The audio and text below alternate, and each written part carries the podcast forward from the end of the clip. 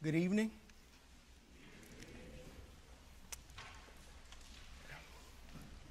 Do you believe that every single word on every single page of Scripture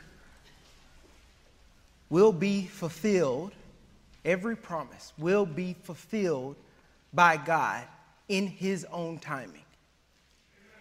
Do you believe every single word, every promise will be fulfilled in God's timing?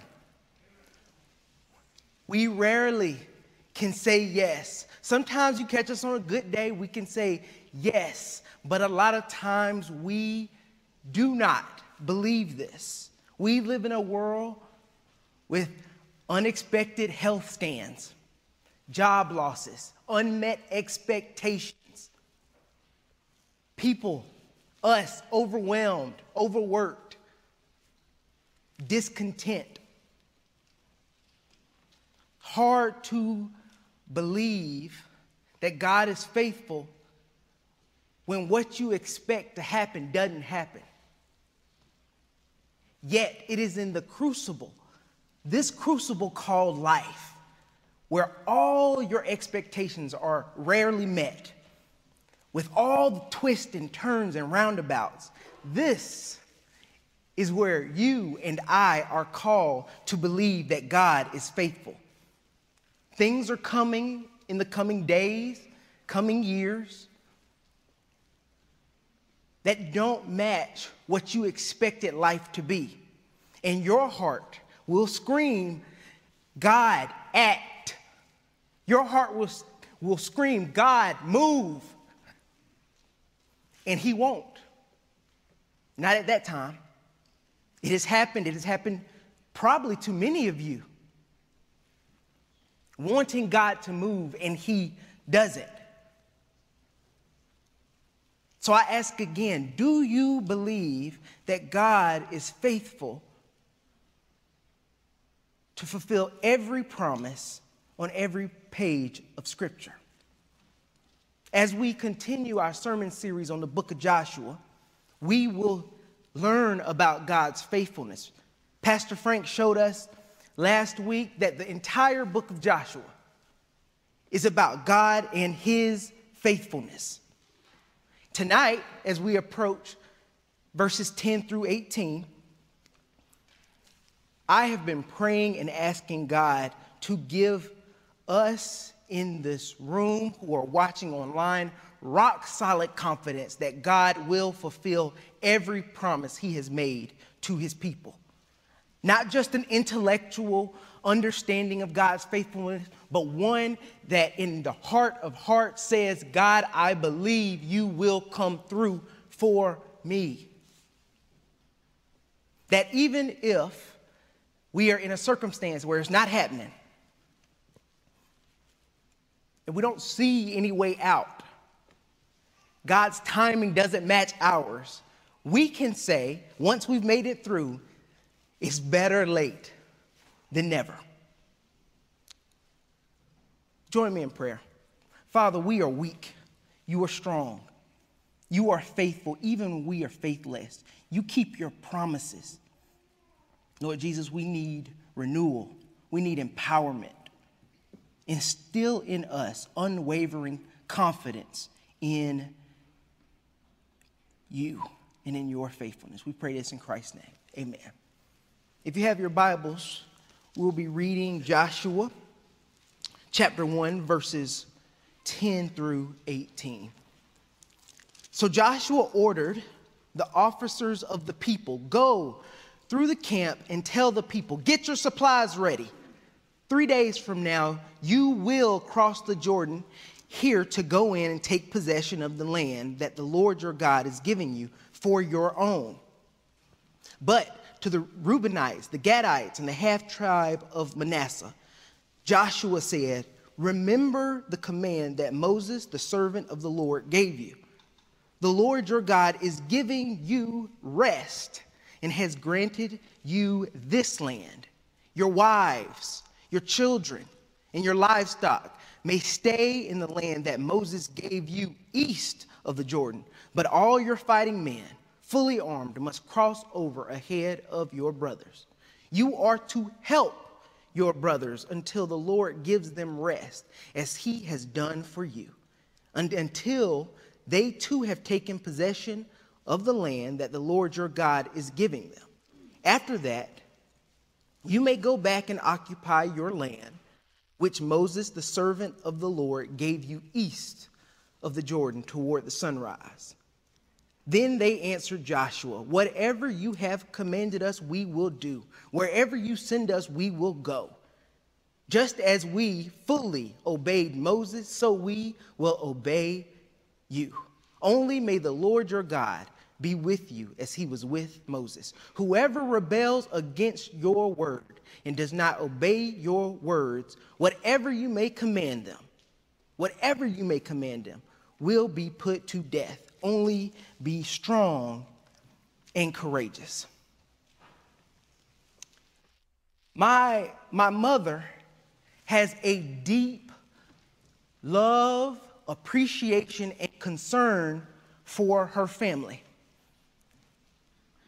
She has instilled this in me a deep love and appreciation for family. I remember being younger when my mom would take my brother and me to visit my grandmother. Her name is Munya. Her name, uh, my dear grandmother. My mom would take us and we would sit down and just talk with her and my mom knew just the right question to ask. She would toss this question, and my mom, my grandmother would swing for the fences. And what would happen was it's almost like a teleport. We would go from sitting in my grandmother's living room and be teleported into my grandmother's history classroom. I'm like, where did this happen? And guess what? In that classroom, my grandmother would be teaching us about family history, teaching us about her life growing up, teaching us about her family. And as we would go home, I remember it so vividly. My, my mom would be interpreting these stories that were retold. This is exactly what we have here in the book of Joshua a retelling of stories but just as my mom would take these stories that my grandmother was sharing with us, and she would interpret them for us and shed light on how what happened to her in the past, how they shed light on how we are to live in the present. This is exactly what we have as well in the book of Joshua. A story retold in such a way that it might shed light on how the Israelites might live in the present time. Now, we church family as the renewed Israel, their history is our history. So as we read Joshua, we are reading family history, family spiritual history. And what we have to ask ourselves is this what, as this story is being retold, what light is this shedding on how God deals with us as his people? We have to ask that question. What light does Joshua 1, verses 10 through 18. What does it shed on us about how God deals with us? The text before us, these verses, are a section about preparation. About preparation for a new beginning in the history of Israel. This leads me to the biblical concept that I just want to drop before you and it's this with God in the driver's seat, we must always, we must always be prepared for new beginnings. With God in the driver's seat, we have got to be on our toes, ready for a new beginning. So, even if promises God has made to you in Scripture have yet to be fulfilled, you can have confidence because God is in the driver's seat. You need to prepare God's faithfulness is that sure. So, as God is in the business of fulfilling promises, we must be in the business of preparing. preparing. Why do I say that? Why do I say this? First, we learn from the text that God positions us to experience his faithfulness and to walk in new beginnings. God positions us for that. Secondly, God not only positions us, but he prepares us to walk in his faithfulness and in those new beginnings. And lastly, God ensures us that his presence will fulfill the promises that he has made. So, first things first, we must be prepared because God positions us to experience his faithfulness. Listen, every circumstance you have been, you will be in, and the circumstances God has you in right now is meant to position you to see his faithfulness. God has you where you are right now, whether good or bad or somewhere in between, so that you might see his faithfulness. Every promise God has made to his people and to you, he will fulfill. Yet, at the very same time, your life, God is orchestrating and moving things in your life in such a way so that you will be positioned not to miss it. So that when it happens, you can say, There it is. I see God's faithfulness. He's moving things in your life for that very reason. Look with me at verse 10. Joshua simply tells the officers, Get your supplies ready. In three days, we're crossing the Jordan to go in and take possession of the land that the Lord your God is giving you as your own. The Israelites are primed and positioned to see God's faithfulness. They are positioned for new beginnings just over the horizon. We can't take where they are for granted. We know back in Genesis, God uttered this promise in the ear of Abraham I am going to give you land. That promise was whispered in the ear of Abraham, and Abraham never saw it. Neither did his kids or grandkids. Next thing you know, his lineage, they are oppressed and under the strong hand of Pharaoh. Talk about a long way from having your own land. That was the last thing that was probably on their mind. They just wanted the haystack off their back from all this land of oppression and slavery. Forget land. By God, by His grace, draws them out. The first generation, because of disobedience, failed to inherit the promised land that was promised to them. And now the second generation, before the Jordan, are positioned to finally see the promise that God had made so many years ago. They are positioned to see God's faithfulness. And it was through all of what happened in the book of Genesis, in Exodus, infertility, unjust punishment, oppression, slavery, disobedience in the wood, all this stuff happened, and God orchestrated it so that at this decisive moment in the history of Israel, they were positioned to see his faithfulness.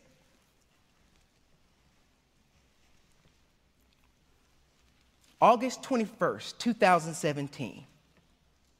It's a day some of you might understand might remember as you hear that date. Others will know quickly what I'm talking about as I read what was on a website from astronomy.com. On August 21st, 2017, darkness will sweep across the land.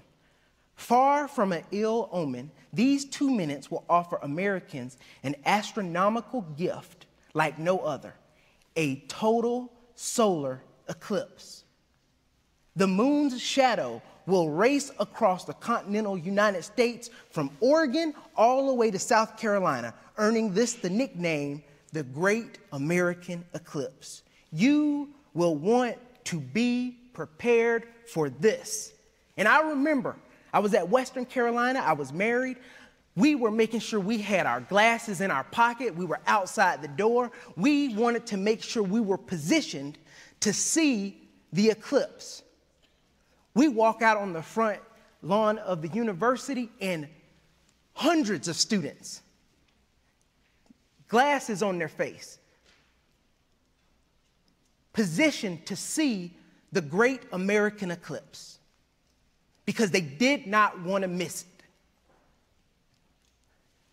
God, rather than leaving it up to you to position yourself to see His faithfulness, He positions us, you and me, so that we might see it clear as day. And instead of a two minute eclipse, we can look back over a lifetime and say, God is faithful. He positions us to see it. Isn't this the story of your life? Isn't this the pattern of your life? Twists, turns, roundabouts, things you weren't expecting. And all of a sudden, you see it clear as day God's faithfulness in your night, in your life. He is positioning you to see His faithfulness, positioning you to see new beginnings on the horizon. But God is not just positioning you to see His faithfulness, he also prepares you. This is why we ourselves must be prepared because God, in His grace, is preparing us so that we can walk in that. God just doesn't position you in the right spot and then leave you hanging. He not only positions, but He also prepares us. And here we have the delicate dance of God's almighty hand, his power, his sovereignty, dancing with our obedience, our willingness. It is here that we see that dance. Look with me. Verses 10 and 12, 10 through 12, and then uh, 12 through 15. 10 and 11, 12 through 15. Here you have God preparing his people through Joshua, and Joshua through the officers uh, of the people. He tells them first in verses 10 through 11 get your supplies ready, get prepared, make ready rations. Now, I don't want you to think, okay, we're about to go across the Jordan River, so prepare some military weaponry. No, no, no, no, don't hear that. These supplies are food rations. Get some grub ready for the journey, is what Joshua is telling the Israelites. Get prepared to go over and take what has already been given to you. Now, as an Israelite, that should have been caused them to scratch their head, be like, uh, are we prepared for this? Because you know, word on the street, people on the other side of the Jordan, they had a reputation. Look at what Deuteronomy says that the people on the other side of the Jordan, they are greater than you, stronger than you. They got large cities, walled up to the sky, strong, tall. Rumor has it no one can stand before them. No one. Yet, all Joshua says is go get some food prepared. We're about to go take this. Verse 12 through 15. Joshua tells first, get the rations, then he goes to these eastern tribes. So there are 12 tribes. Two and a half of those tribes got land east of the Jordan. They got their land before crossing it, they got theirs. And he tells them, I'm going to summarize it. He says, I know you already have yours, but these are your brothers, these are your kinfolk. You have to be concerned about getting their possession. So leave your wives, leave your cattle, leave your kids, and you walk over ahead of your brothers until the Lord gives them rest.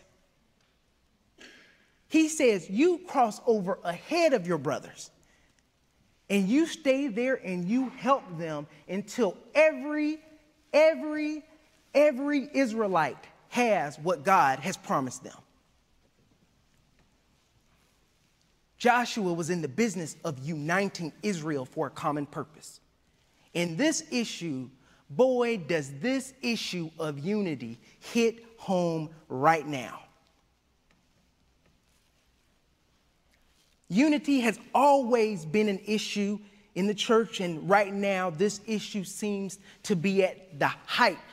At least in my 32 years of living, it seems like there has not been a more tense time of church disunity coming off a political season, coming off a tough summer of racial strife. But this isn't new. First century churches were dealing with this. The issue has never been that God's church isn't diverse. God's church is diverse. Don't miss that. God's church is diverse. In the first century, there were Jews, there were Gentiles. In the 21st century, God's church still is diverse. People of all races, all nations, all ethnicities, spanning from the US to Latin America to Africa. God's people span the globe. God's church is diverse. Rich people, poor people, formerly educated people, non formally educated people. God's church is diverse. People who live in huts, people who live in mansions. God's church is diverse. The problem hasn't been diversity, the problem has always been and still is unity. That has been the issue. And the issue has to be brought to the forefront, just as Joshua did. And we, as the church locally, we, as the church, as a part of the global church, have got to ask the question have got to ask the question will we engage each other over the issue of unity? Will God's church unite for a common purpose for the common good of all people? And this unity must happen out, as the text says, from a deep love for the brother, one who is agitated until my brother gets what's his. We're not now, we're not even talking about the world right now. We're talking about within the house of God.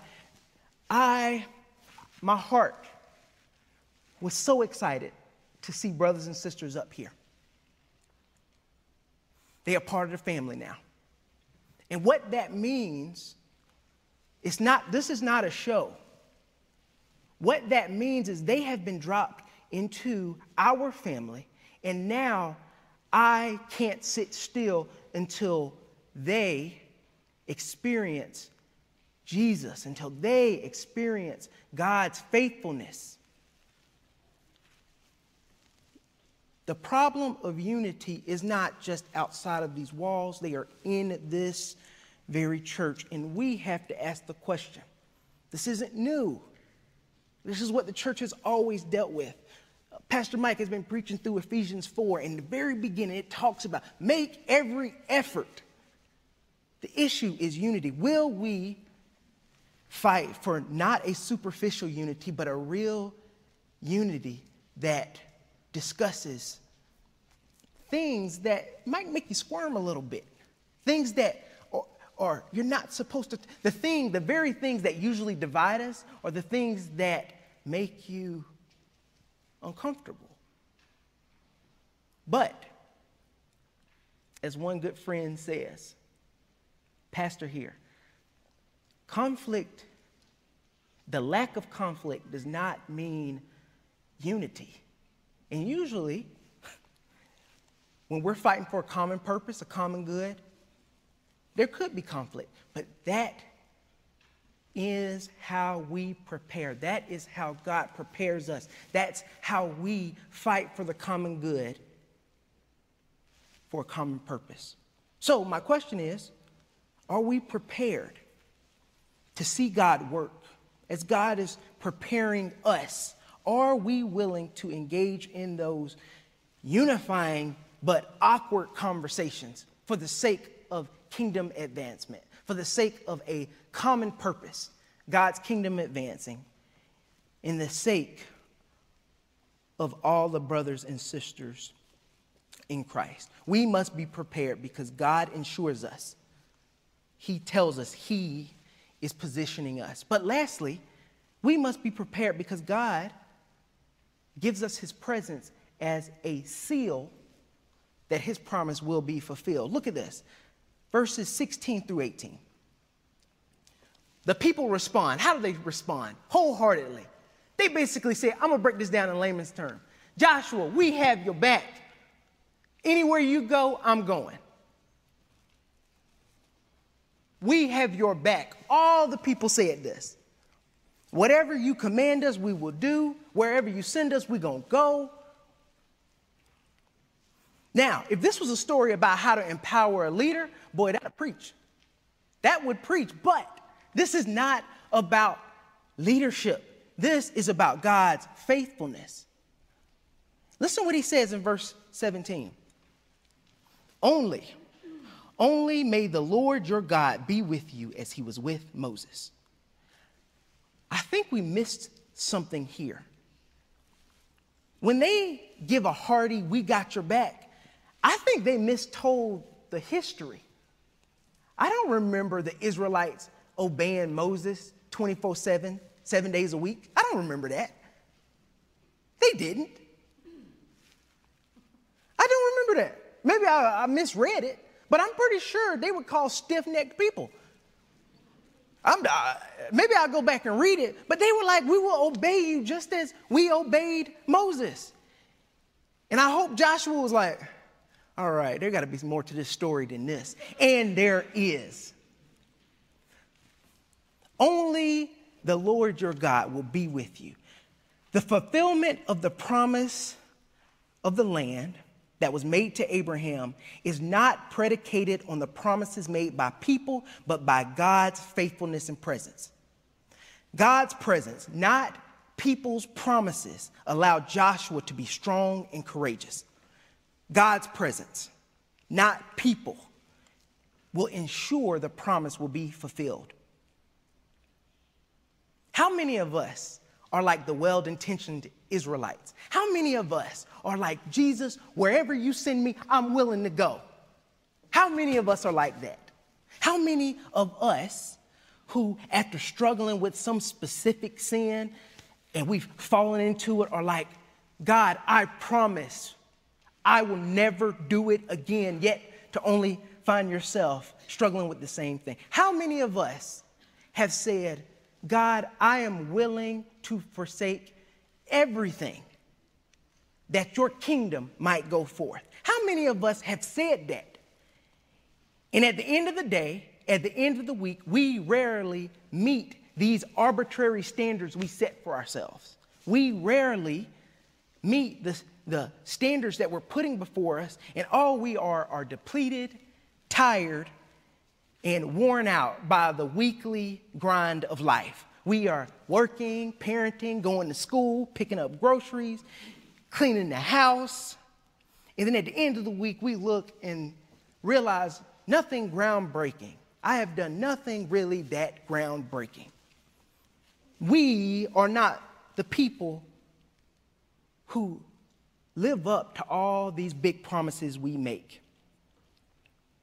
We are people who break promises and need new mercies each week. This is why we engage in corporate worship. This is why we are here. This is why we sing those songs. This is why we hear God's word preached to us. Because as each week ends, we realize we're not quite as great. We don't keep those promises we've made at the beginning of the week. And at the end of the week, we need to be reminded that at the foot of the cross, we find mercy.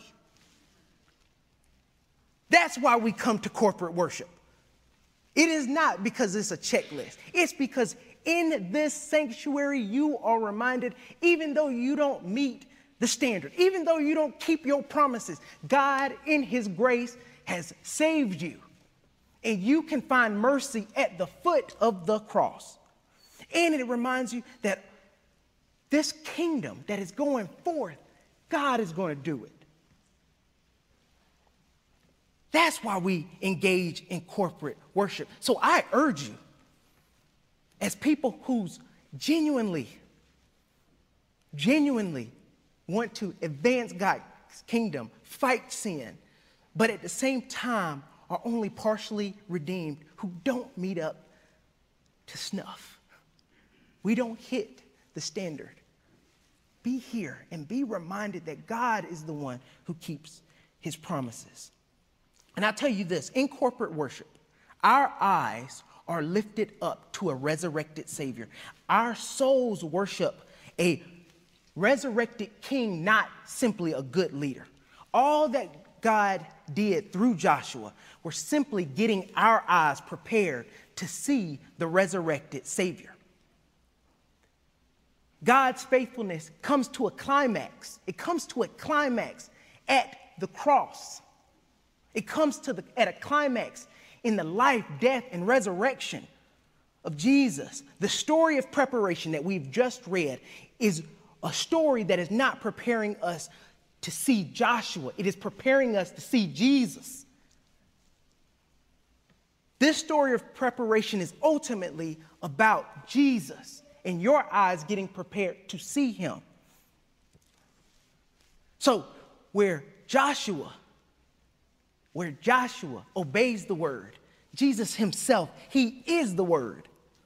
Where Moses delivered God's people out of bondage and Joshua brought them into the promised land, Jesus delivered us from sin and takes us to our eternal promised land.